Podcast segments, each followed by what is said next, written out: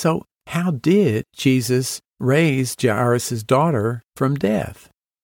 Well, he was Jesus, right? He just said the word and someone was healed. But there was actually a spiritual methodology, if you will, and mindset that were crucial to Jesus healing someone, especially in the case of Jairus' daughter. You're listening to the Bible Speaks to You podcast. This is episode 112. Today we're going to talk about how Jesus healed Jairus' daughter.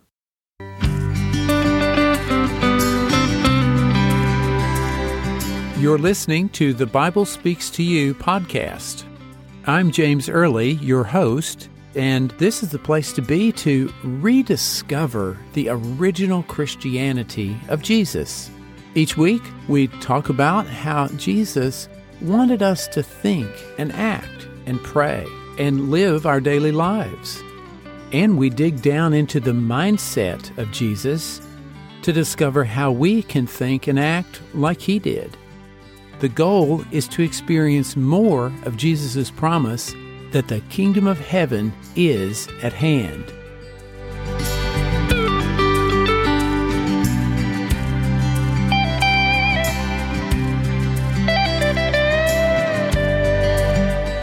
Hey there, and welcome again to the Bible Speaks to You podcast.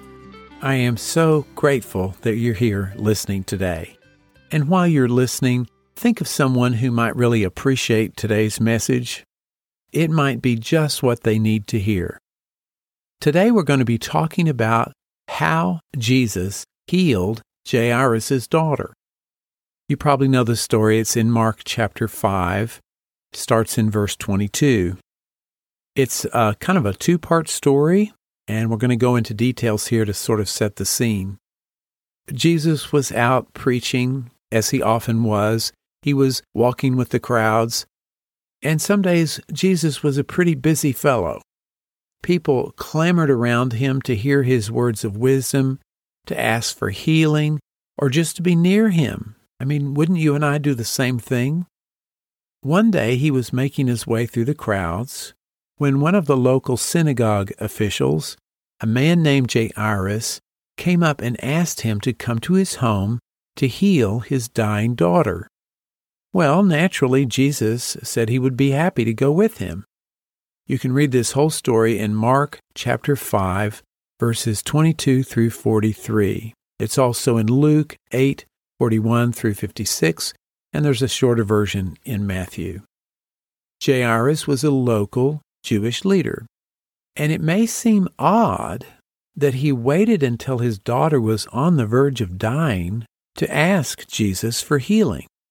Now, we don't know all the circumstances. He could have been trying to find Jesus for days, or maybe he was hesitant to go to Jesus because of how other Jewish religious leaders had disapproved of Jesus' ministry.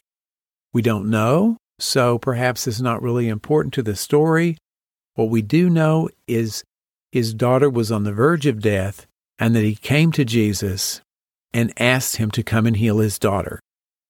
That shows us something about Jairus that's really important. Regardless of the circumstances, he did come to Jesus for help. He had faith that Jesus could help him and save his daughter.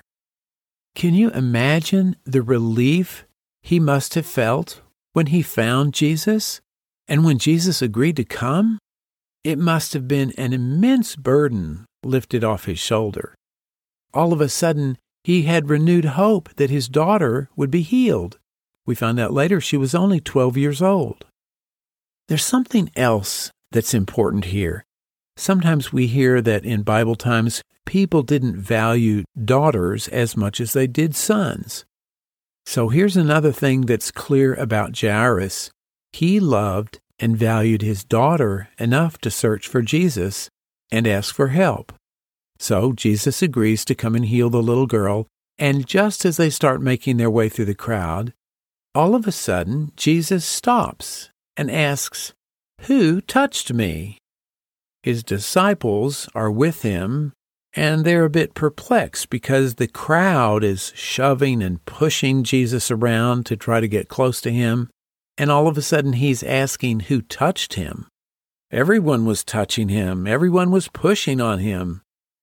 But Jesus knew someone had touched him with a very specific plea for help, and he asked again, Who touched me? A woman in the crowd came forward, trembling, and explained that she had convinced herself that if she could just touch the hem of his garment, she believed she would be healed of a hemorrhage that had plagued her for 12 years and had eluded the efforts of the physicians to help her. In fact, she'd spent all of her money on doctors trying to get healed. Have you ever wondered why this woman thought that if she touched the border of Jesus' clothes that she would be healed? Well, she must have heard the stories of people being healed by Jesus, and that probably gave her hope and faith that she could be healed too. But I got to wondering if there was something else going on. Was there another reason that she wanted to touch the hem of his clothes? I found this reference in the book of Numbers, chapter 15, verses 37 through 40. And the Lord spake unto Moses, saying, Speak unto the children of Israel, and bid them that they make fringes in the borders of their garments throughout their generations, and that they put upon the fringe of the borders a riband of blue. And it shall be unto you for a fringe, that ye may look upon it, and remember all the commandments of the Lord, and do them, and that ye seek not after your own heart and your own eyes, that you may remember and do all my commandments, and be holy unto your God. These fringes or tassels in the border or hem of the garment were supposed to remind the Israelites to obey God's commandment and to be holy. The woman who sneaked up behind Jesus to touch his clothes was probably well aware of this. It was part of the Jewish culture. I think she was reaching out to touch and acknowledge Jesus' holiness and obedience to God's commandments. To her, it must have seemed like a pretty reasonable thing to do. She had convinced herself that all she needed to do was to touch his clothes to be healed. Now, for whatever reason, she didn't feel comfortable coming up to Jesus directly to ask for healing. Maybe she was embarrassed and shy. But more likely, she knew she shouldn't even be out in public with this bleeding problem, and certainly not in a crowd where she might touch people, because according to Jewish law, women in this kind of situation were considered unclean and they weren't supposed to be around other people. She didn't want to make a scene, but that's exactly what happened. Jesus, in all his compassion, stops and deals with her so tenderly. She thought she was healed because she touched his clothes, but Jesus corrected this misconception. He said it was her faith that healed her, not touching the hem of his garment. But the healing of the physical problem was not all she needed to be healed of. After the physical healing, Jesus said, This is Mark 5, verse 34 Daughter, your faith has made you well. Go in peace and be healed of your affliction. It's one thing to be healed physically, but to let go of all the mental and emotional baggage associated with a long term illness is another thing altogether. I think Jesus was telling her that she was free not just from the physical problem, but from all the burdens of the past 12 years as well. She had a right to be completely free from any bad effects from the past. So here's this wonderful healing. The crowd sees it and is once again impressed and inspired by Jesus. No wonder they were all wanting to hang out with him. No wonder they were all crowding around him. But let's get back to Jairus. Remember, he's standing there waiting for Jesus. If you had been Jairus, how would you be feeling at that moment? I think I would have been pretty impatient. I probably would have been thinking, Jesus, this lady can wait. We all know her. She's had this problem for years. My daughter is about to die. My need is more urgent than hers. Why don't you come back to her after you heal my daughter? But it's probably not the best thing to interrupt Jesus while he's healing someone, so Jairus kept quiet, hoping, hoping, hoping Jesus will get to his daughter in time. Finally, Jesus finishes talking to the woman who touched his garment, and right at that moment, word comes from Jairus' house that his daughter is dead so there's no need for Jesus to come after all. Poor Jairus. What an emotional roller coaster. Look at the ups and downs he's just been through. He's worried about his daughter, but when he finds Jesus, his hope is renewed. With the delay because of the woman touching Jesus' garments, he's worried all over again that it will be too late.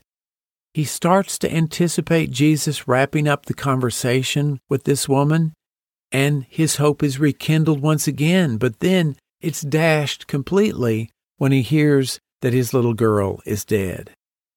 Put yourself in Jairus' sandals. Think of all the thoughts that instantly start to fly around in your mind in this kind of situation. Why didn't I come sooner? Why did Jesus have to talk to this woman so long? But Jesus didn't give those doubts and fears even a moment to wreak havoc on Jairus. He says simply, this is Mark 5:36. Do not be afraid, only believe. Have you ever felt like the rug was pulled out from under you from some tragedy and that everything seemed lost and your faith was just crushed? That's how Jairus felt. When you're in a challenging situation, listen for the voice of Christ saying to you, just like he said to Jairus, don't be afraid.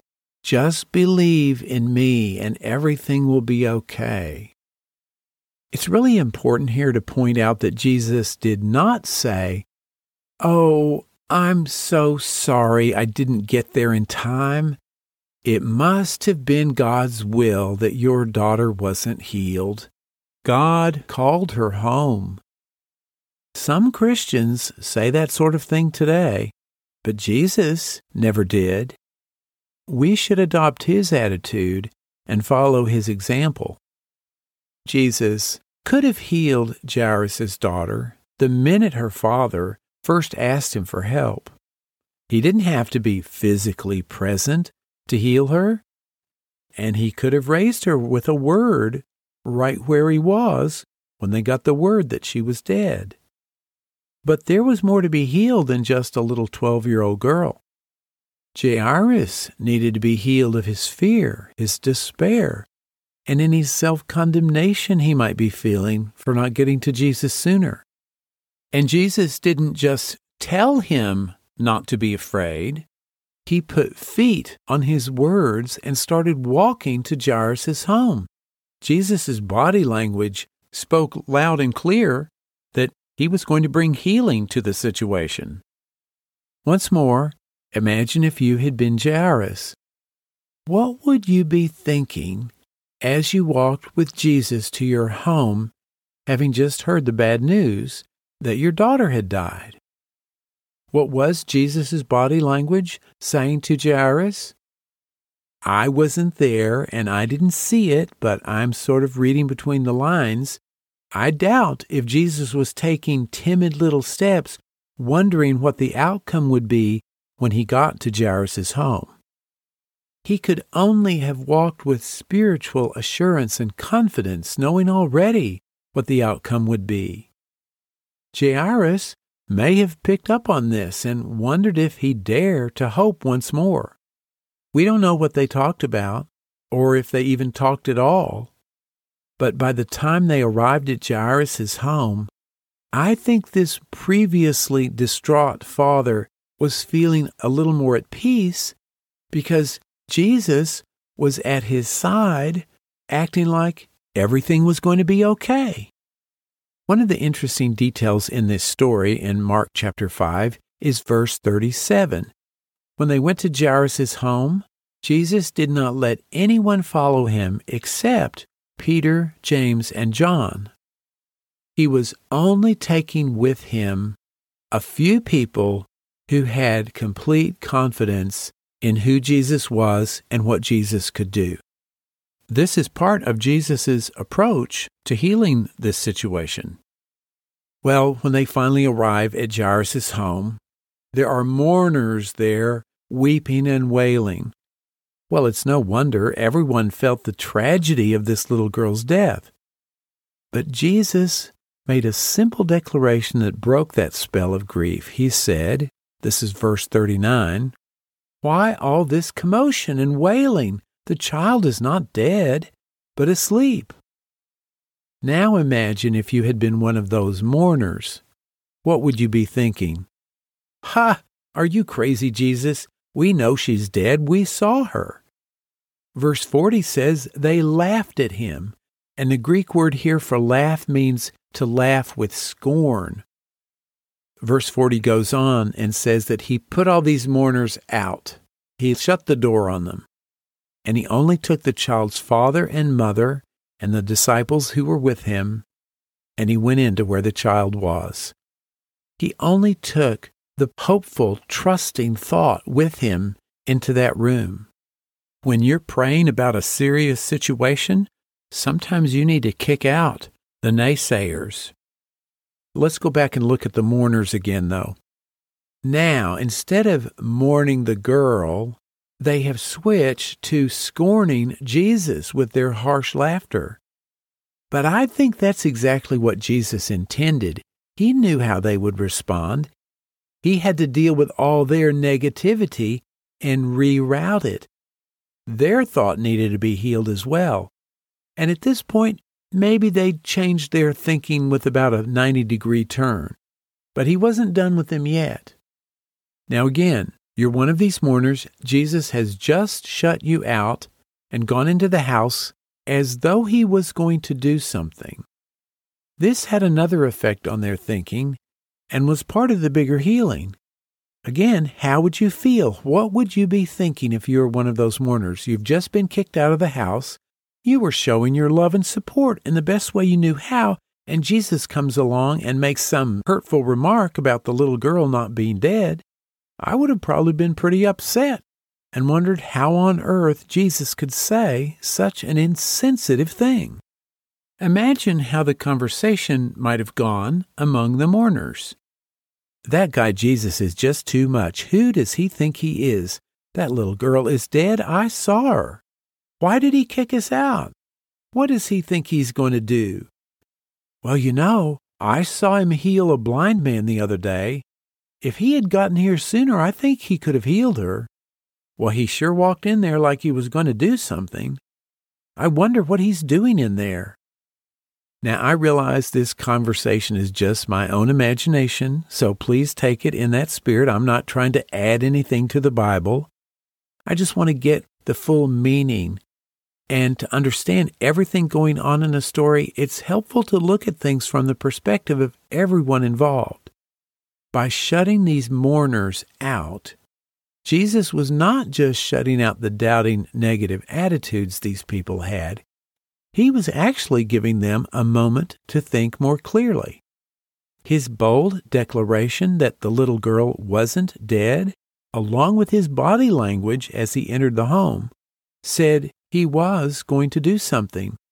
He turned those folks from mourning to derisive laughter and perhaps to curiosity as to what he was doing inside. Then, when they see the little girl alive, they can say with Jesus, She's not dead. It's a complete 180 degree shift in their thinking by the time it's all over.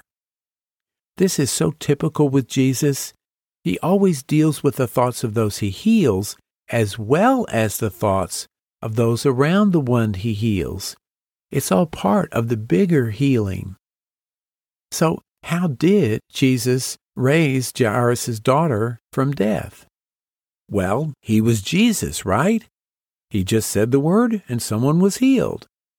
But there was actually a spiritual methodology, if you will, and mindset that were crucial to Jesus healing someone, especially in the case of Jairus' daughter. Jesus was imbued with the awareness that God's kingdom is here on earth. The keynote of his gospel message was always, the kingdom of heaven is at hand. And Jesus knew that in this kingdom there is no death. We know this from Revelation chapter 21, verse 4. Jesus came to bear witness to this truth. That's why he could proclaim the little girl was not dead. He knew that spiritually, in the kingdom of heaven, which he could see was at hand, she was alive. His spiritual vision pierced through the dark mists of human perspectives about life and death. Jesus did not make his conclusions about what was possible to God based on what the five material senses told him. In fact, he said we can't rely on those senses to be able to judge a situation correctly. This is John 7:24. Do not judge according to appearance, but judge with righteous judgment. If Jesus had judged the condition according to what appeared on the surface to be true, he would not have been able to raise Jairus' daughter. He saw beyond what his ears and eyes were telling him and bore witness to what was true in the kingdom of heaven. This is what judging rightly or righteous judgment is all about seeing what is true in the kingdom of heaven. Because he saw beyond the appearance of things, the outward picture, he acted differently than everyone else who only saw what their human faculties told them. So Jesus took the hand of this lifeless form and told her, Little girl, get up, fully knowing that she would respond. And of course she did. Imagine if you had been in the room with Jesus, the parents of the little girl, and Peter, James, and John. What can you and I learn from this story of Jairus' daughter, and how can it apply to our lives? Is it possible for you and me to have that same confidence Jesus did when we pray for ourselves or for someone else? Well, in principle, the answer is yes, but in practice, it's not always the case. But it is possible since Paul tells us in 1 Corinthians 2:16, we have the mind of Christ. When we see and think and act with this mind of Christ, we'll have the same awareness that heaven is at hand and we will heal as Jesus did. I know this is true because I have seen it with my own eyes. When you read the story of Jairus and the woman who touched Jesus' clothes, think about how it relates to your life. Do you have the same expectancy of healing they did? Do you think that since Jesus is not here physically, that we can't be healed in the same way? The Spirit of Christ is present today to heal us, to take away our doubts and fears, to walk with us, to calm us, to correct our misguided faith, and more than anything else, to reveal how much God loves us and how worthy we are of His love. Will you search for Christ in the highways and byways of today's world with the crowd pushing and shoving for attention, as Jairus sought for Jesus? Will you reach out to touch the hem of Christ's garment, the purity and compassion that heal? Or better yet, will you put on the Christly garments of heavenly inspiration and Christ-like mindedness that is fully aware of the healing presence of the kingdom of heaven here and now. Jesus has walked in the way to show us the way. He is the way. All we have to do, and it sounds so easy just to say the words, is follow in his footsteps, one step at a time, and we can do this. Thank you so much for listening today. I am so grateful you tuned in. If you can think of someone who might appreciate today's message, please share it with them. If you are new to the Bible Speaks to You podcast, I encourage you to subscribe. Go to the website, thebiblespeakstoyou.com, and click on the subscribe tab in the menu bar. Fill out the form, and you're all set. And if you have any questions or comments about today's episode, I would love to hear from you. Again, go to the website and click on the contact tab in the menu bar, and I'll be in touch. I look forward to hearing from you. As always, I'll have in the show notes for today's episode all the Bible references that I mentioned today. You can find those at thebiblespeakstoyou.com forward slash 112. This is episode 112. Again, I want to thank you so much for being here today. I really appreciate you, and I thank you for all the many ways that you have been supportive of this podcast. That's it for today. Thanks again so much for listening. I'm James Early with the Bible Speaks to You podcast. Have a wonderful week. Take care. We'll see you next time. God bless.